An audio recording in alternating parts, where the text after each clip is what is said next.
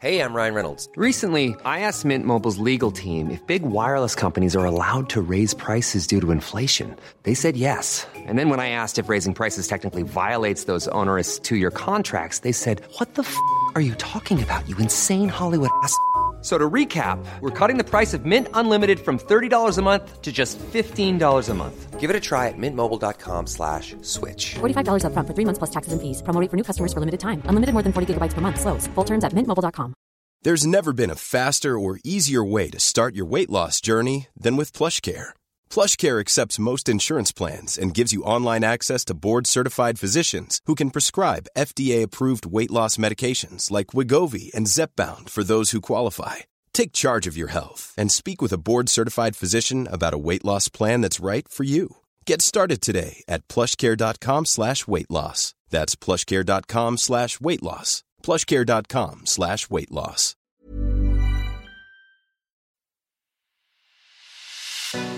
It's The Ancients on History Hit. I'm Tristan Hughes, your host, and in today's podcast, well, it's another special one because a few months back I was fortunate enough to head north and visit Hadrian's Wall and visit several sites along Hadrian's Wall. And during that journey, I went down a couple of miles south of the wall to visit one of the most remarkable ancient sites, not just in Britain, but in the whole of Europe, in my humble opinion.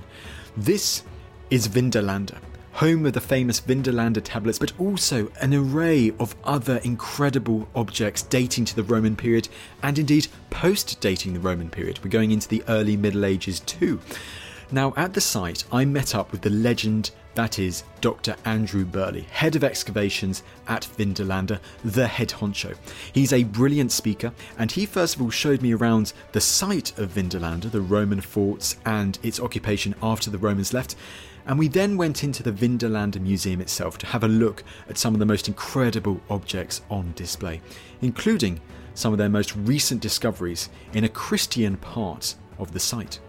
So without further ado, here's Andrew. So, Andrew, we're outside at Vindolanda itself. We are indeed, yeah, we're at the site. And first of all, geographically, where is Vindolanda in regards to Hadrian's Wall? Well, it's part of Hadrian's Wall, but in terms of the curtain wall, the big barrier, we're about a mile behind the curtain wall of Hadrian's Wall. So the reason for that is we're on the original frontier highway, the frontier road, the Stanegate Road, which was here 40, 50 years before Hadrian's Wall was built. Ah, so Vindolanda actually predates the construction of Hadrian's Wall. It wasn't even a twinkle in Hadrian's eye. In fact, Hadrian didn't exist when this place was put into action in about 85 AD. And why do we think it was built in around 85 AD? Well, the Romans are consolidating after they've been withdrawing from northern Britain, what we call Scotland today, and they decide to use this narrow part of the country, which is then reused for Hadrian's Wall, to put a road east west across the landscape and to be able to move troops and supplies and hold down this territory. So, Vindolanda's part of that uh, sort of line in the sand, the initial line in the sand, and part of the sort of conquest of this part of the country. So, when we do see Hadrian coming here and we're looking at the mm. original design of Hadrian's Wall with Yep. the mile castles and the turrets, Yep. this would have been one of the forts that was stationed just behind the wall. This is a construction fort for the wall, this is a garrison fort for the wall, and eventually, of course, the people who live here go up and build a new fort over there about a mile away, right onto the wall itself. But because Vindolanda is in such a good spot, it just gets renewed again and again and again. They never abandon it. In fact, when Hadrian's Wall was mothballed briefly in the 140s, 150s, and 160s to go up and build this newfangled turf thing, the Antonine Wall, Vindolanda maintains an active presence. We have new forts, new populations, new garrisons, despite the fact that most of Hadrian's Wall is mothballed and the troops are up serving well north of here, 100 miles further away, because it's in such an important spot. And that main road that was put here by the Romans when they first built the site is the main artery. It's the M1 or the M6 of the period, taking troops and supplies east and west right across the heart of the country. You mentioned that longevity just there. I mean, because it seems there are several layers to this site, aren't there, over the centuries? Underneath where we're standing, believe it or not, and including that fort you see down there, the big wall in the distance, there are nine separate forts in this landscape. You've got seven metres of archaeology under our feet. And if this was in the in the Orient or on, on a river plateau or a floodplain, we would probably call this a tell site, a mound of humanity. But because we're in the rolling hills of Northumberland, that mound became hidden. It's just another hill in many hills. And so, not until the 1970s did we really appreciate the fact there was so much archaeology here. And where are we walking now? Is this the road that you mentioned? Well, we're walking down the high street, going into the towards the gate of the fort. This is the, the main shopping precinct in the third century. The old Stanegate Road actually links outside the north gate of the fort and comes in a straight line past the site. So we're on the sort of the side road going into the main fort itself. But it's on a bit of an angle this compared to the fort, and the reason for that is that all this is is effectively a fossil of the early central roads inside the big forts. So what you're looking at there, about three and a half acres, the last fort of Vindolanda, is also one of the smallest. So most of the bases here are two or three times the size of that one we're going to enter. It's quite interesting how he said the, the latest of the forts at this site is also one of the smallest rather than one of the biggest. They get smaller. They get smaller because you've got such a concentration of soldiers in the area. Once you've got Hadrian's Wall being constructed, you don't need those early massive bases that are here before the wall is built. You've got more of a dispersal going on. And also, of course, when you get into the fourth century, the whole nature of the Roman army changes as well. You lose a lot of frontline soldiers and you get soldier farmers, border guards, frontiersmen. And you may only have a couple of hundred of those rather than 600 soldiers in a base like that. And in regards to the latest archaeology, like the latest sites, what, what times are we talking? How long after the Romans leave are we talking here? You can go up to about six or seven hundred AD. Wow. So, you know, the end of Roman Britain, I mean, it's a bit of a controversial subject. I mean, was it 410? Was it 47? It's around there. Anyway, irrespective of that, this place transforms itself from being a Roman base, a Roman military establishment in the fourth century, into a British base in the fifth, sixth, and seventh century. And eventually, from military establishment into more of a religious base, a religious centre for the local community. And we see that when we get inside those walls and we look at the latest layers of archaeology, and instead of finding barracks and other Roman buildings and houses, we find churches, lots of churches built inside this fort. Well, let's go and have a look. Let's go and have a peek. This later Christian link to Vindolanda is absolutely astonishing to hear about. And Andrew next led me to this area of the site where they've been making these groundbreaking discoveries. So, this is where we've been excavating. And you'll see lots of different things going on down here. First of all, the corner of this building down here is the edge of a scola, an officer's clubhouse. This is where soldiers who don't have traditional space inside the fort to live, but are quite senior in rank, and their families would mess. They would live in there, they get their food in there, they get their laundry done in there. And if you know visitors come to the site from other forts, this is where they'd be housed when they were here for their visit. And on top of that, you can see another building cutting across, and that's a fourth century storehouse with the barracks and the granaries on the other side. Now, above this, if we come a little bit further down, and all the sort of demolition of the end of Roman Britain, higgledy-piggledy in its nature, lots of floors moving, lots of rubble collapsing, we get this telltale dark earth, which is so traditional on many sites across Britain at the end of the Roman period. And we used to think that meant that there was very little going on, but that's not true. We now understand that that dark earth represents lots of organic matter that's rotted in situ. And we've had a timber building cutting across our Roman remains where the dark earth is, and that dark earth is the timbers rotting in situ. And above that, the stone foundation curving around here, this curved wall of a 5th or 6th century church. Now, it's very badly built. It's a stone foundation for a timber superstructure. These people, their medium isn't stone, they, they build in timber, that's what they prefer to use. So they're literally just trying to raise the timbers out of the ground. And this building eventually, because it's poorly built, had collapsed in on itself. And amongst the rubble inside the floor here, right in the middle of the building, is where we found that Christian chalice last year on the excavations. A sensational discovery. Now, what happens next is all that grass over there, Tristan, that's all going. Next year, that's all going to disappear. And you can see a little mound in front of the wheelbarrows there. In fact, another mound where the wheelbarrows are as well. And each of those mounds represents a building that's contemporary with the church. Now, I can't wait to see what we're going to find under there when we start excavating again next year. Could be very exciting. I mean, if it's anything like the finds you found so far, it promises to be very exciting indeed. Well, watch this space and we'll see what happens, yeah. Excavations around the church, currently underway this summer, look set to reveal more stunning archaeology. But this Christian centre was not the only building of a religious nature that Andrew and his team have found within the fort itself. So, of course, for centuries before the arrival of Christianity on this site, paganism at the site was prevalent. Yes, people expressed themselves any which way they wished. They could pick any religion they wanted. There was no real state religion as such, although, of course, Jupiter Optimus Maximus was the sort of the head of the Roman pantheon. However, wherever you travelled across the Roman Empire, you'd pick things up and you'd worship local deities, you'd cover your bases basically. And of course, as Roman soldiers move around so much in their communities, they pick up all sorts of things and they bring those things to Britain. And built into the northern ramparts of this fort is a temple dedicated to an Eastern cult, a mystery cult. Now, unlike Mithras, this cult is really inclusive.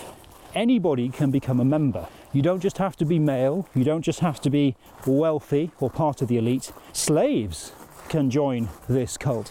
And that makes it a little bit different to most of the other cults at the time that come from an Eastern origin. But it shares some symbolism with Mithras and other places, as we'll see when we look at the altars inside the actual temple. So in 2009, this area was being excavated. It was all under grass. You've got to imagine the grass turf coming across the top here. And we'd found a little drain in the corner of the fort wall, and we thought, great, we're going to find a new Roman toilet block in the corner of our fort. Because up until that time, nobody had ever found a temple inside the walls of an auxiliary fort. So it wasn't even on the list of things we thought could be possible. But as we continued to excavate across here, we found a heated dining room. We thought, well, that's not really the sort of thing with the hypocaust columns you're going to get in a toilet. I mean, nice to have a heated toilet, but not really sensible. And as we crossed across this way, we found the remains of a little aedicular or a shrine, and then the top of the first big altar sitting still in its original position outside the walls of the shrine. I mean, this is absolutely extraordinary. One saying this is also to an Eastern god, but also it's within the fort itself. It's within the fort itself, and that can only be possible if it has the patronage of the commanding officer. Somebody with high enough authority to say, We are going to worship this god or goddess in this space.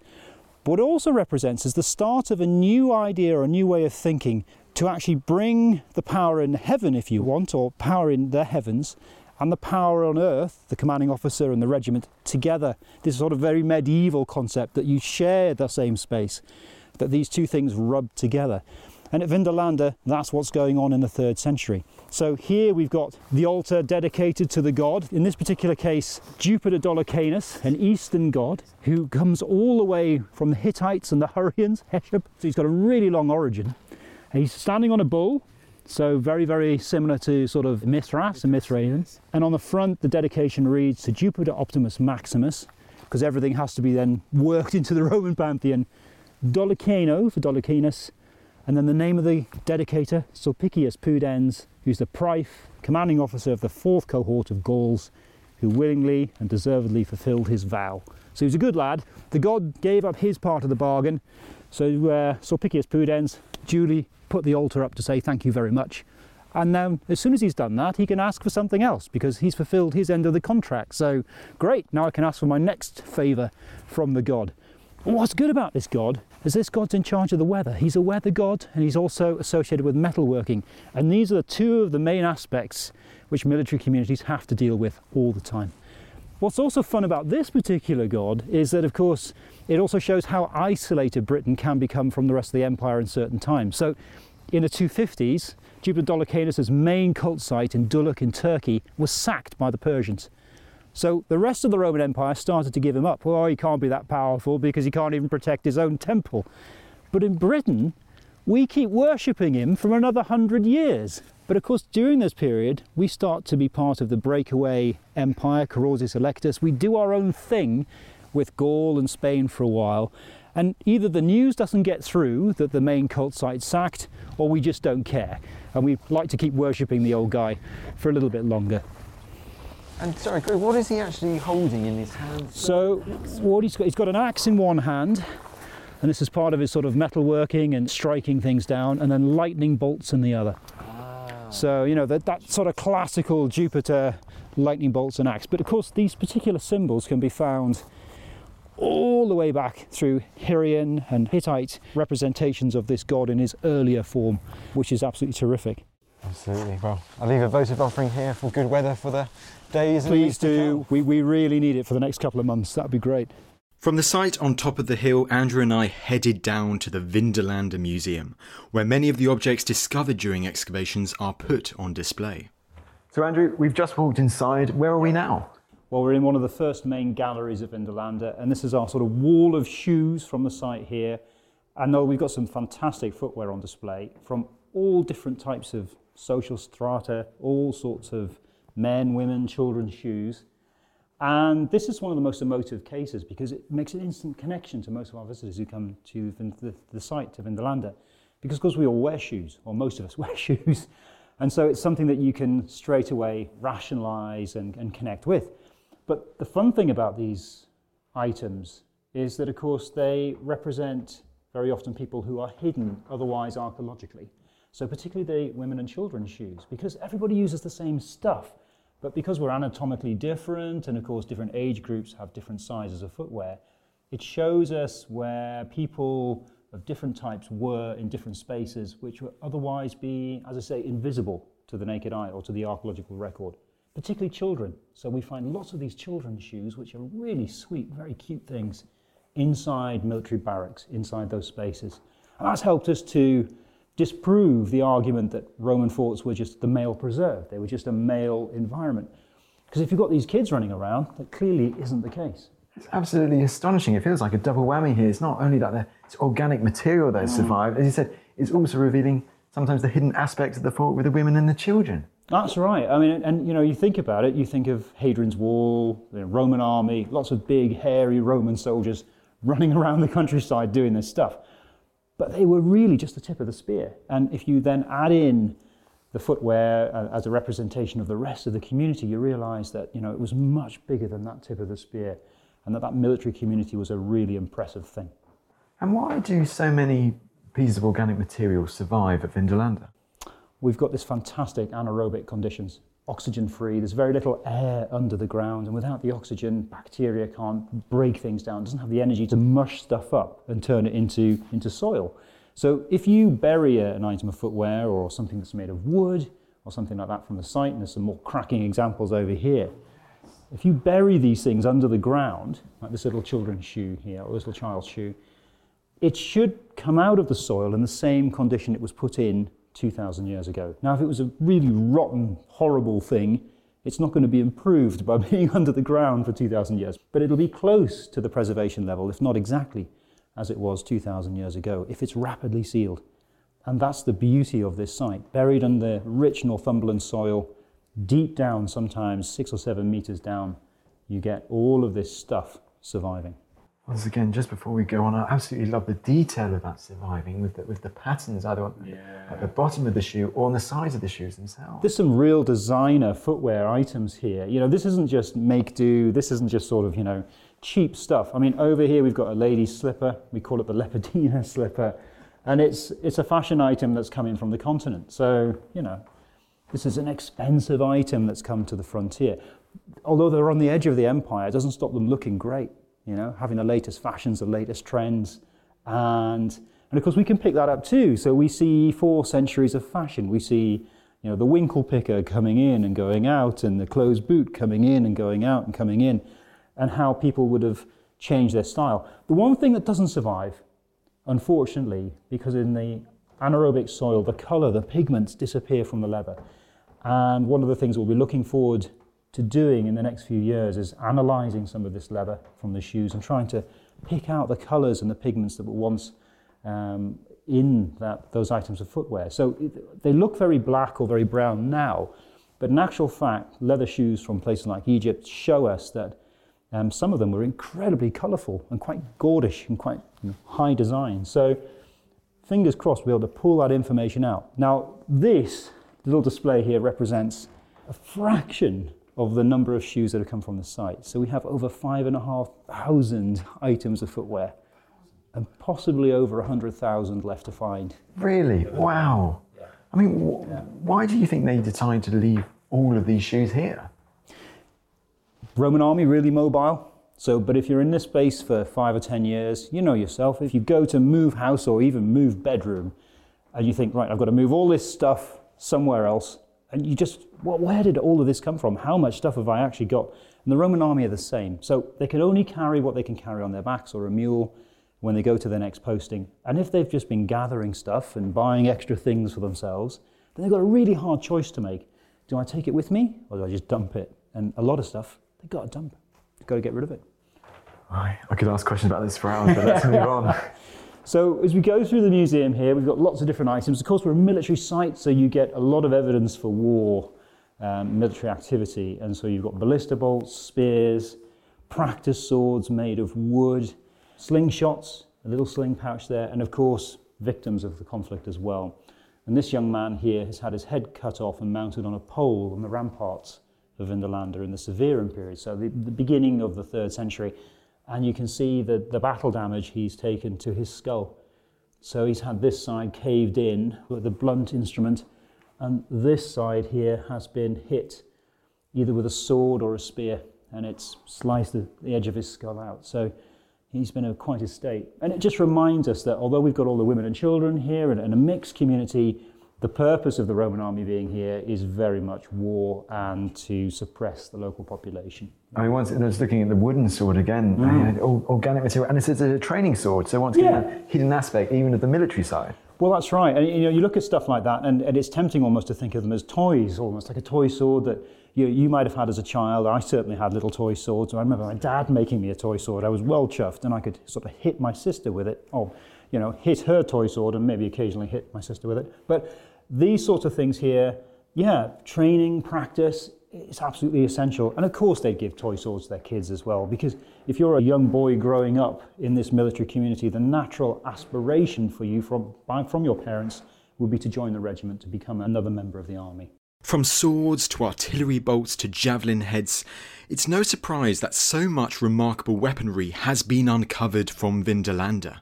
But alongside arms, Andrew and his team have also unearthed some extraordinary armour. But yeah, talking about arms and armour, I mean, my eyes was instantly taken to this. To this. Horse armour. Yeah, the chamfron. Now, we think of the soldiers being very decorative, but of course, you know, the cavalry is hugely blingy too. And this is probably the sort of headdress they would wear um, whilst on parade or doing manoeuvre. But of course, the horses have to be armoured as well as the men so they can survive in this environment. And part of the process of the Roman army in terms of its image and its projection of power is to be very blingy, be very in your face, you know, almost sort of like the redcoats in the sense that you could see them coming over the hillside from miles and miles away. And so not just the soldiers, but the horses would also just shine and shimmer in the light because of all of the bronze and the copper alloy which is attached to their armour. So this headdress is rather lovely, but if you come around the corner, you can see even the basic stuff.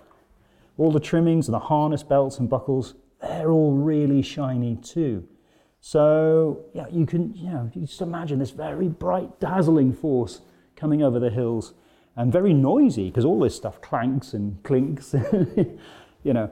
So uh, a little bit like a Stuka in World War II, dive bombing down and creating that fear. You could hear a Roman army and see a Roman army from a long way away. Mean, yeah, it must have been designed to, to impress. You know, if you're looking over the hill, you're a small war band approaching the wall or whatever. Yeah. You see it shining in the sun, but as I said, also you can hear it coming You to can hear it coming. You think, oh no, you know, time to run and hide. Yes, we've been spotted. So swords survive in the soil too, other bits and bobs, more leather. But what I really want to show you is right in front of us here. So every now and then we get something which is beyond the realms of what we expect to ever find. It's not even on an archaeologist's dream shopping list. And what we've got here are two examples of that. So we've got boxing gloves from some of our earliest periods, from a cavalry barrack, from actually Varduli soldiers from northern Spain, just sitting on the barrack floor. Two different types of glove a practice glove, which is very softly padded with leather, and then the glove below has a hardened leather trim on the edge, fire hardened, and it was packed with straw when we found it, and that's used to obviously the straw to protect the knuckle, but also to slice the opponent to make them bleed. So a, a practice glove and a bout glove. And what I love about this is sort of multifaceted nature, how it helps to understand training, unarmed combat in terms of there's no sword here, so fitness, and of course sport, and then entertainment. This represents all those things. And of course, Roman soldiers would be betting on boxing matches, they'd have their favourite heroes who are boxing champions, you'd have inter unit rivalry, you'd have your Varduli taking on your local champion down the road. And it just shows a different aspect of life entirely to work, work, work that you imagine when you think of a Roman army. Absolutely. So we can imagine almost 2,000 years ago, Spanish soldiers serving in the Roman army Yep. when they're not on patrol or, or whatever. They're at a boxing match or they're watching a boxing game, and here are the gloves. Here's the evidence. And these are the only surviving boxing gloves from the Roman Empire. And they're the earliest surviving boxing gloves for over 1,600 years That is a real treasure in the whole of the Roman Empire. in the whole of the Roman world. Yeah. And, you know, we have evidence for these gloves on sculpture, we have evidence on um, wall paintings, uh, we have mosaics showing boxers, um, particularly in Ostia. It's a fantastic mosaics, but never before have we been able to actually find the gloves. And with every discovery like this, what one hopes is that it unlocks more. That even because we've got a complete glove here or two, if somebody's got a fraction of a glove somewhere else and they've never been able to recognize or understand where that's from or what it is, these artifacts will be able to, you know, unlock where this activity is taking place in more spaces. So fingers crossed, yeah, that's what will happen. These boxing gloves are absolutely remarkable, and it's worth repeating that these boxing gloves are the only ones that have ever been discovered from anywhere in the Roman Empire. And they're on display at the Vindolanda Museum. But don't worry, there's still plenty more to see.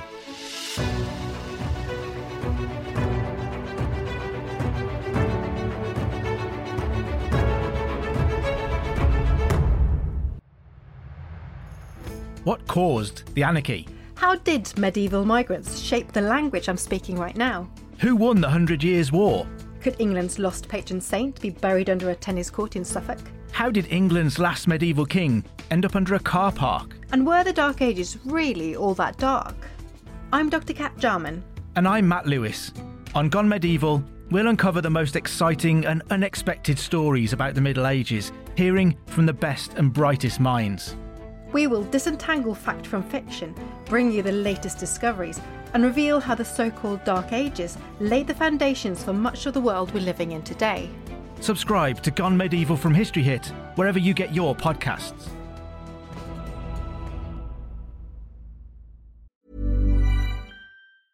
Life is full of awesome what ifs, and some not so much, like unexpected medical costs. That's why United Healthcare provides Health Protector Guard fixed indemnity insurance plans to supplement your primary plan and help manage out of pocket costs. Learn more at uh1.com. Ryan Reynolds here from Mint Mobile. With the price of just about everything going up during inflation, we thought we'd bring our prices down. So to help us, we brought in a reverse auctioneer, which is apparently a thing. Mint Mobile unlimited premium wireless. Ready to get 30, 30, bit to get 30, bit to get 20, 20, 20, bit to get 20, 20, bit to get 15, 15, 15, 15 just 15 bucks a month. So, Give it a try at mintmobile.com slash switch. $45 upfront for three months plus taxes and fees. Promo for new customers for limited time. Unlimited more than 40 gigabytes per month. Slows. Full terms at mintmobile.com. There's never been a faster or easier way to start your weight loss journey than with PlushCare. PlushCare accepts most insurance plans and gives you online access to board-certified physicians who can prescribe FDA-approved weight loss medications like Wegovy and Zepbound for those who qualify. Take charge of your health and speak with a board-certified physician about a weight loss plan that's right for you. Get started today at plushcare.com slash weight loss. That's plushcare.com slash weight loss. plushcare.com slash weight loss.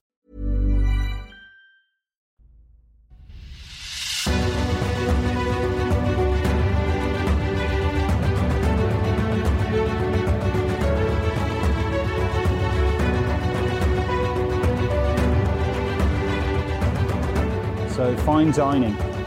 Again, we're at the edge of the empire. This stuff is wonderful because it was found in the bottom of our very first fort ditch. And it's exactly the same batch of Samian pottery, Sigillata, that was found at Pompeii, that was delivered from the Grove Le Sac near Melun in the south of France. So that stuff arrived in Pompeii AD 79. This stuff took another six years to get to the northern frontier of Roman Britain in AD 85. But it arrived broken. So all of the vessels were smashed or chipped en route. And when they unpacked the crate, they just thought, you know what, this is hopeless. And they just threw it into the ditch.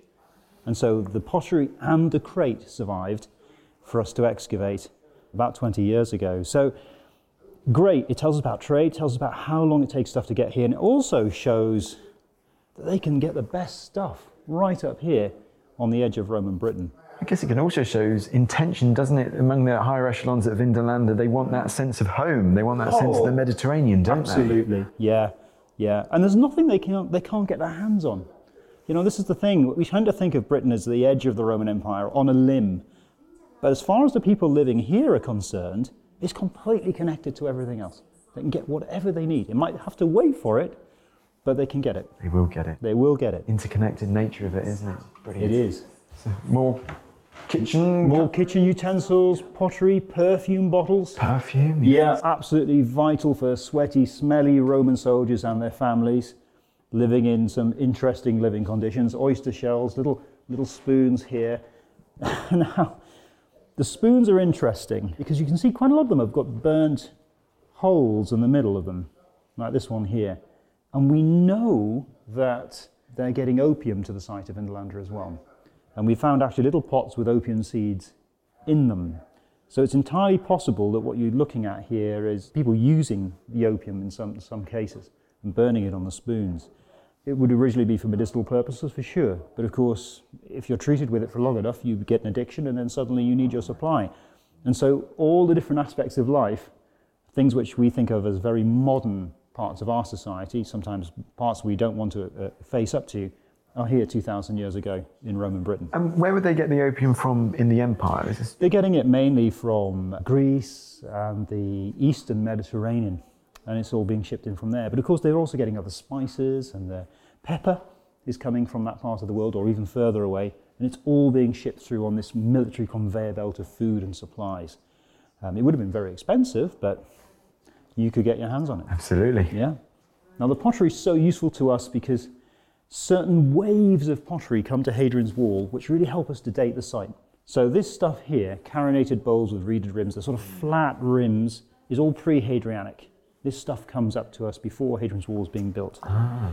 But when you get the black burnish wares coming in, the darker vessels uh, with a crisscross pattern, that's the construction period of Hadrian's Wall onward. And what you're looking at are certain massive manufactories, certain areas getting military contracts.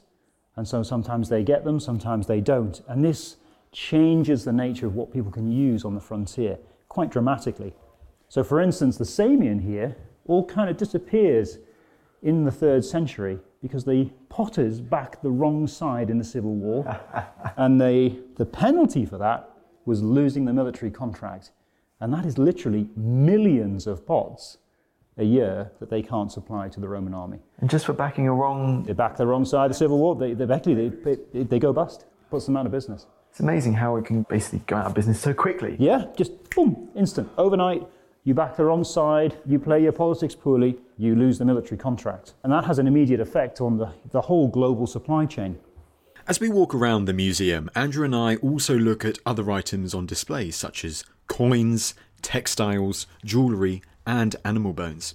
The museum is full of incredible archaeology. But there is one set of objects that have rightly gained celebrity status the creme de la creme de la collection. Sir Tristan, the pièce de résistance, the most important thing. In a museum full of treasures, this feels like this is one of the star attractions. This is a vault, and I'm just going to close the door for a second so we're not disturbed because this space here holds our top treasure. And what we're looking at here are the writing tablets, the Roman letters, the Roman documents that survive from the site. Postcards from the past. Postcards from the past. Postcards from the past, yeah. And you can see they're actually quite hard to read. And actually, with a naked eye, this looks completely blank. It's not completely blank, it's actually covered in ink handwriting. And they used an ink pen to do it. And actually, this letter here is the it's a letter by our first commanding officer, the founder of Vindolanda, in his own handwriting, a guy called Julius Verecundus. So it's really, really important. And to tease that writing back, we have to use infrared photography because it picks up the carbon on the ink and just allows it to come back so we can read it. Other things are a bit easier. This one here, you can probably see the writing there a little bit more easily. It's a lighter wood, and we've got a letter here from a guy called Masculus, uh, writing, or Masculus, to writing to Verecundus, Verecundo, and he says, Suo salutum. How are you doing? on the top line. And this is a letter coming to this man, our commander, from a cavalry detachment commander who's got some troops from Verecundus's regiment based at Vindolanda, and he's basically saying, Can I give them a holiday? Are they all right to have some leave? And then he has a few anecdotal bits and bobs. Other letters just give us such a rich idea of what's going on. So we've got um, transactions up here between the commanding officer and uh, a slave, and down here we've got, uh, well, how do I describe this? We've got basically a conflict at work going on. So a centurion is misbehaving, who uh, Verecundus is in charge of, and he's based somewhere else. And other high ranking officers are complaining about his attitude, saying, look, it's just not acceptable uh, he's causing problems. We have to let you know what are we going to do about it. So we've got a little bit of an industrial dispute taking place. And these are very modern issues which are coming out from the frontier. And so this, this commanding officer is having to deal with the sort of stuff that any office manager or captain of industry or you know supervisor would have to do in, in any modern firm environment, whether it's a supermarket or a manufacturing place, whatever, or the army, let's be honest. And that humanizing effect of the letters, the fact that they give us little windows into the souls and the aspirations of the people, can't be beaten by any of the other artifacts in this building.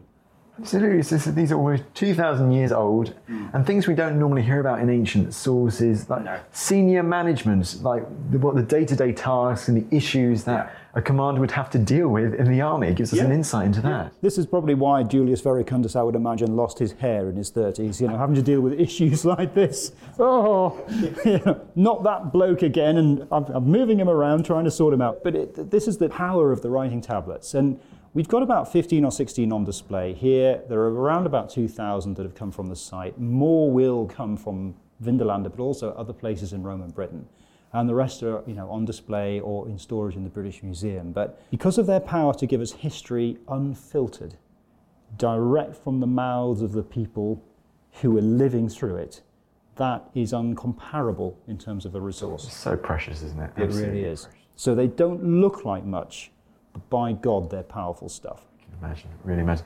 And is it just military stuff that we hear about in these tablets, or is there so much more? Oh, so much more. I mean, basically, if you live at Vindolanda and you want to contribute properly to this community, you have to be literate. So, no matter what your rank, your status. I mean, this letter over here is Julius Verecundus is writing to a slave, and he's uh, complaining to the slave because the slave has sent some stuff up. He sent a magic box to Vindolanda and all sorts of other bits and bobs and supplies. He hasn't sent the key, so he can't get in the magic box. So he's having a real go at him, saying, Oh, you know, get yourself sorted out. So the slave is obviously very literate, and a lot of them were. Women and children, we have evidence of writing lessons at this site. We have a fragment of a letter, Virgil's Georgics, which was found in a centurion's toilet drain. So you can see what he was reading instead of a newspaper, bettering himself. There was also a wasp's nest down there, perhaps why he dropped it. So they do really reflect all parts of society. And, and what's lovely, Tristan, is that we're not dealing with kings and queens, the governors of Roman Britain, or empresses or emperors. You know, we're not dealing with the people who made those massive decisions. These are people who are living their daily lives 2,000 years ago. Absolutely, Andrew. And you mentioned women and children earlier, and we saw with the shoes earlier as well. But that other hidden aspect sometimes we see of Roman life, that infamous aspect, the slaves, we're also learning more about the slaves we from are. these tablets. That's brilliant. We are. And, and you're quite right. I mean, if it wasn't for the tablets, they're completely hidden. I mean, how many of those shoes that we looked at earlier were owned by slaves? Impossible to say. But at least here, through the tablets on display at the site and at the British Museum, those people have a voice, and we're starting to learn a bit more about them, which is fantastic. Now, what other examples do we have here? well, we've got people talking about shoes, okay, which is very appropriate yeah, because yeah. standard. We've got people talking about the social mess, the Schola, the officers' clubhouse, and we were just working on one of those up on site at the moment. So that's really good fun. And this is where all people who don't have a certain rank, who don't have a traditional house inside the fort or community, live. So they pay a little bit of a fee. So your bathhouse steward, your vet, your doctor, your quartermaster, your standard bearer can all live in the Schola and with their families. But also, if you're a visiting dignitary, that's where you stay. You stay in this mini hotel inside the fort. Uh, we've got this lovely little fragment of a letter of a man who's been deported from the province in chains, which is rather good fun. So you're getting a little bit of law and order, you're getting a little bit of consequences for your action, crime and punishment. And then, of course, we've got little fractions of reports, intelligence reports coming into the unit and the regiment from other commanders and other officers saying, oh, this is what's going on here, this is what's going on there. But if we come round the corner, one of my favourites, and there are lots of favourites, Brilliant. is this one here. Now, it doesn't look much, but it's actually a part of an account found in one of the barrack rooms. And you can just see, they really squeeze the detail here. And it's all sorts of stuff that they're buying in. Now, what's fun about tablets like this, because they're effectively accounts, is they tell you the value or the price of things. So, you know, I so told you earlier that you can buy a horse at Vinland for two and a half denarii. How do I know this? Because somebody was buying a horse for two and a half denarii. Now, what I can't tell you is was it, was it a pony or was it a stallion? I don't know. Was it a five year old horse or a 15 year old horse? But we do know at least you can buy a horse for two and a half denarii. And again, there's no other way you can get that information. Ah, so cross-referencing that with the coins we saw earlier, when you said it cost two and a half denarii, I was going to ask, how do we know it costs that much? Because the writing tablets, writing they tell us how much it costs to buy a horse and to buy a spear and to buy peacock feathers and 250 eggs, and one could go on. And so, again, how, how else can we find? We can find Roman coins on many, many sites. They're all over Roman Britain. But if I were to ask you, well, what can you buy with it? It's a much more difficult question, isn't it? But the tablets tell us some of that information. And so we're starting to, you know, build our shopping lists from Roman Britain. We're starting to work out really how our economy works. We know now that thanks to letters like this or lists, the smallest coin you've got in your pocket, an ass, you know, the Roman one penny can buy you at Vindolanda five gallons of beer. That's one heck of a night you're going to have with five gallons of beer. In fact, I, I, I challenge anybody to get through five gallons of beer. I, I don't, actually, because it's a very irresponsible thing to do. So you've got all this sort of stuff, and from different spaces within the community, both inside, outside the fort, different ranks, different social spaces people are talking about. And it's that detail which comes through. Andrew, once again, just how unusual is it to find tablets like these? It's very, very rare. Uh, it's partly because the conditions are rare where they survive, but it's also partly down to the fact that to be able to recover them, you've got to have the time and the space to do it. So, so much of UK archaeology now is commercial archaeology, where you're excavating and you're on a building site, and uh, you know, two hours later they're pouring concrete in behind you. That's not the environment in which these things can be easily found, and you can't find them with a trowel because they're so sensitive. And when they sit in the ground, if I explain this, they look like little bits of twigs, or if they're up like this in, in heather, straw, and bracken, it'll just look like a twig.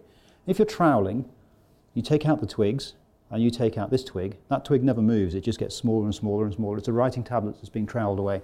If it's sitting face up and where the text is facing you, because troweling is a repetitive action, as you trowel, you're troweling away, you might be lucky and see the writing before you then trowel the writing away. So when we find these, we use, we use spades, we take the tablets and the material that they're in out in blocks, and then very gently with our hands, our bare hands, we just apply pressure. And as we do that, because they're smooth in relation to the material they're in, the soil breaks and you can recover them and read them. But that goes against the grain of traditional archaeological methodology because of the tools that we're taught to use. So it's a hard thing to do. They do come from some other sites. How many have been lost? Ah, it keeps me awake at night. But I think that the beauty of this is now that we know how to find them, more will absolutely come from Roman Britain. And the more that comes from Roman Britain, the closer we get to those people who lived here 2,000 years ago. Absolutely. And in Vindolanda in particular, I'm guessing we can expect many more, hopefully, in the future. In the next two years, watch this space because I think we'll have quite a few more coming out of the ground. Very excited, very excited indeed. And finally, last but certainly not least, the Vindolanda Museum's newest addition.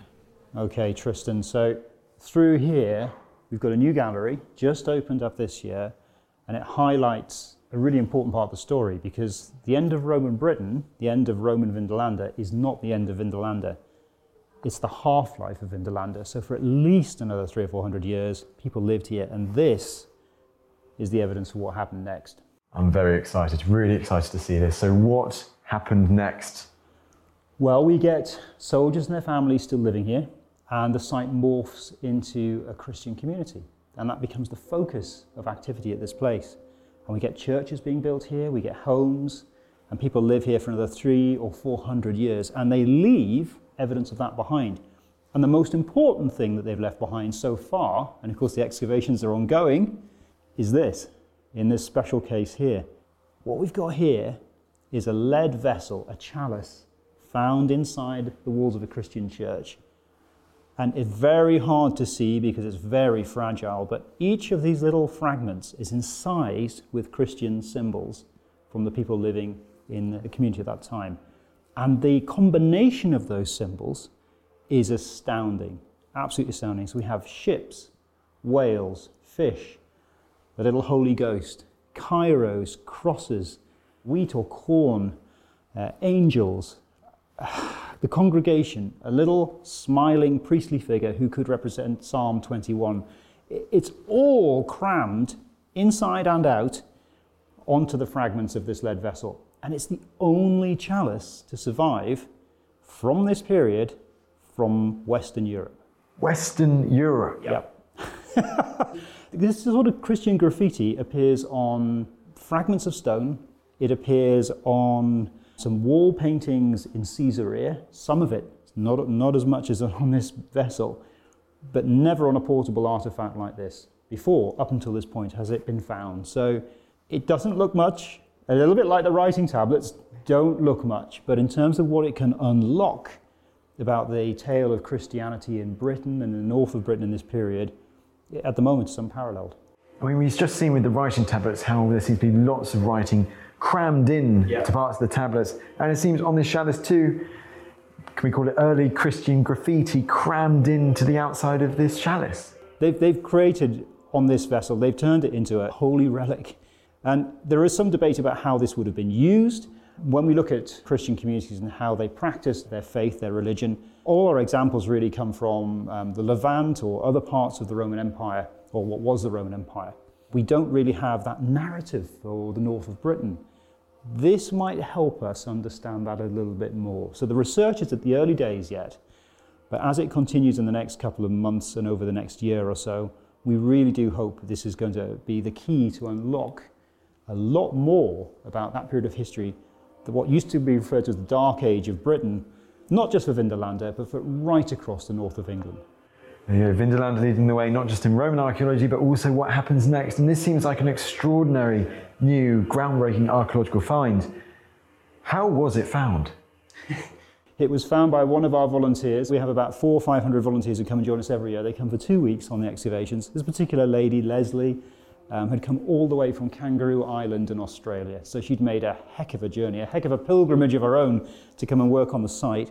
And she, it was her first ever archaeological experience. She's working away in the ground inside the church, pulling back the dark earth and mud under some fallen rubble. And she just found the top piece of the large part of the vessel and straight away could see the symbols starting to appear. And we thought, we knew right then, oh wow, because of the late nature of where it was sitting in the ground, because of the material it was made out of, because it was in what we thought was a church, a curved building with an apse, that this was going to be a really significant find. That's a hell of a way to start your archaeological career. Well, how, how, do you, how do you top it? I mean, she might retire at this point. I don't know, because I'm not sure she can beat it. but hopefully, Leslie will be able to come back and join us in the future. And uh, if she strikes twice. Magic touch, yeah. Well, exactly. I might have to give her a job. Just quickly on the symbols themselves, you mentioned there seems to be a variety of Christian symbols, but The ships seem really interesting to me. I know it's not always that far from the coast wherever you are in Britain. But Vindolanda seems to be one of the furthest places you could be from the coast in Britain, and yet there seems to still be all these naval symbols. Well, we, we are a bit landlocked for sure, but of course, what this represents is our connectivity to the rest of the Christian religion, the rest of the empire in that sense, as it was. And that connectivity represented by the ships and the whales, but of course, these are also biblical tales, you know, Jonah and the whale and the ships and all this sort of stuff, and the voyages that some of the early Christian saints took. They're all telling stories, like the Samian potteries tell the stories of the ancient Roman and Greek parables and tales. This vessel's doing the same thing, but for a new Christian community. So there are lots of reference points in here. I mean, obviously, the fish, feeding with bread and fish, and loaves and fishes on the lake, and all this sort of stuff. It all ties together to that narrative. When you don't have a Bible, you don't have this big textbook you can take around. And with that in mind, if we come around the corner here, we can see what you'd use instead of a Bible. This lovely little worn stone here is a portable Christian altar. And this would be carried by the priest and used during his sermons, but also taken with him to go out and meet the congregation where they live, out in the community, out in the countryside around the site. And so what you've got on here is you've got a traditional cross and then you've got a Chi-Rho. Now this dates, the combination of those two things dates this to somewhere between 450 and 550 AD. It's that transition between the Chi-Rho and the cross coming in. And of course, you know, it's just such a wonderful thing to find. You can see how smooth the stone is worn by people touching it and using it. And that's always a lovely thing too. This little thing next door is also remarkable. It's the most northerly type of Christian iconography on this sort of implement that's ever been found. It's a nail cleaning strap end, and you can see here on the little drawing, we have a happy Christian figure with a crook, little halo going around the top of his head. And what I think I really like about the Christian depictions in this period is they're all so cheerful. Um, we don't always associate the practice of Christianity, because sometimes in certain settings can be very formal, with joy in every sense and cheerfulness. But for the people of Vindolanda and the people in early Christian post Roman Britain, it was a celebration. It was an uplifting, cheerful thing, a happy experience. And that's expressed not just on the chalice, but also on the iconography of little artifacts like this. Yeah, no, it's a really small artifact. I'm just looking in there because you can see the intricate detail, detail. of it. It's yeah. really astonishing. And again, it's copper alloy, so that would shine. It's been found quite high up in the levels, but that would shine like gold when it was being used. It would be a very blingy, a very decorative, a very in your face, I'm Christian and I'm proud sort of thing to exhibit that, to wear it. I guess it emphasizes how, following the Romans, well, after they leave, how the Christian church becomes this center of society, doesn't it? It does. And it's the bond, it's the glue that holds everything together. And of course, it also perpetuates and continues Latin as the lingua franca. It uses Latin as the language to hold everything together, to bond it. And that helps the congregation too, because they're operating and living in a landscape which is festooned with Latin. It's everywhere. Every mile has a milestone with a Latin inscription on. Buildings, gateways, cemeteries, major monuments covered, smothered in Latin, sometimes formal, sometimes graffiti. So the people living in the 5th and 6th centuries not just of Vindolanda, but in Roman Britain, would have been able to recognize at least quite a lot of that to be able to navigate those spaces and understand the meaning of what those things said. Now, looking at all these Christian aspects, but I've also seen something which you wouldn't immediately associate with the Christian religion, but you do see them around Hadrian's Wall. It's a, a lead phallus. Good luck charms. Yeah.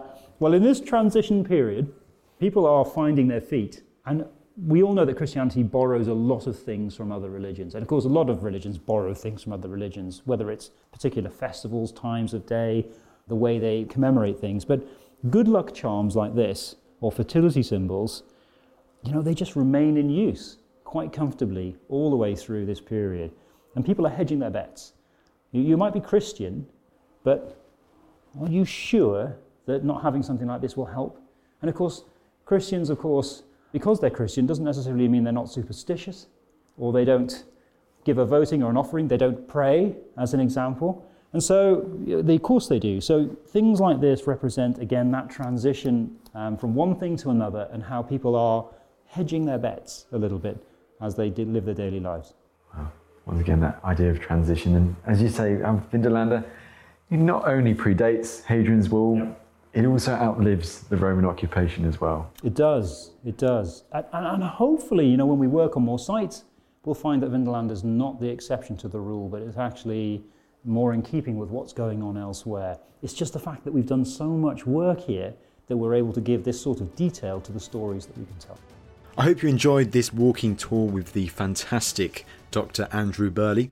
If you want to see more about Vindolanda, well, this walking tour we did as a documentary. It is on History Hit TV as part of our Hadrian's Wall series. Simply search for Edges of Empire, Hadrian's Wall, or Vindolanda, Jewel of the North. See you in the next episode, folks.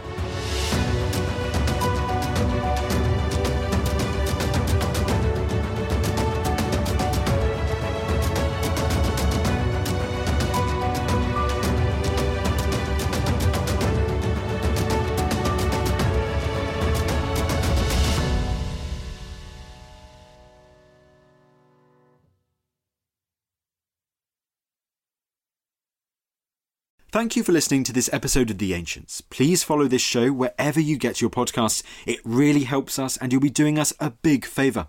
Don't forget, you can also listen to all of these podcasts ad free and watch hundreds of documentaries when you subscribe at historyhit.com slash subscribe. As a special gift, you can also get your first three months for just £1 a month when you use code ANCIENTS at checkout.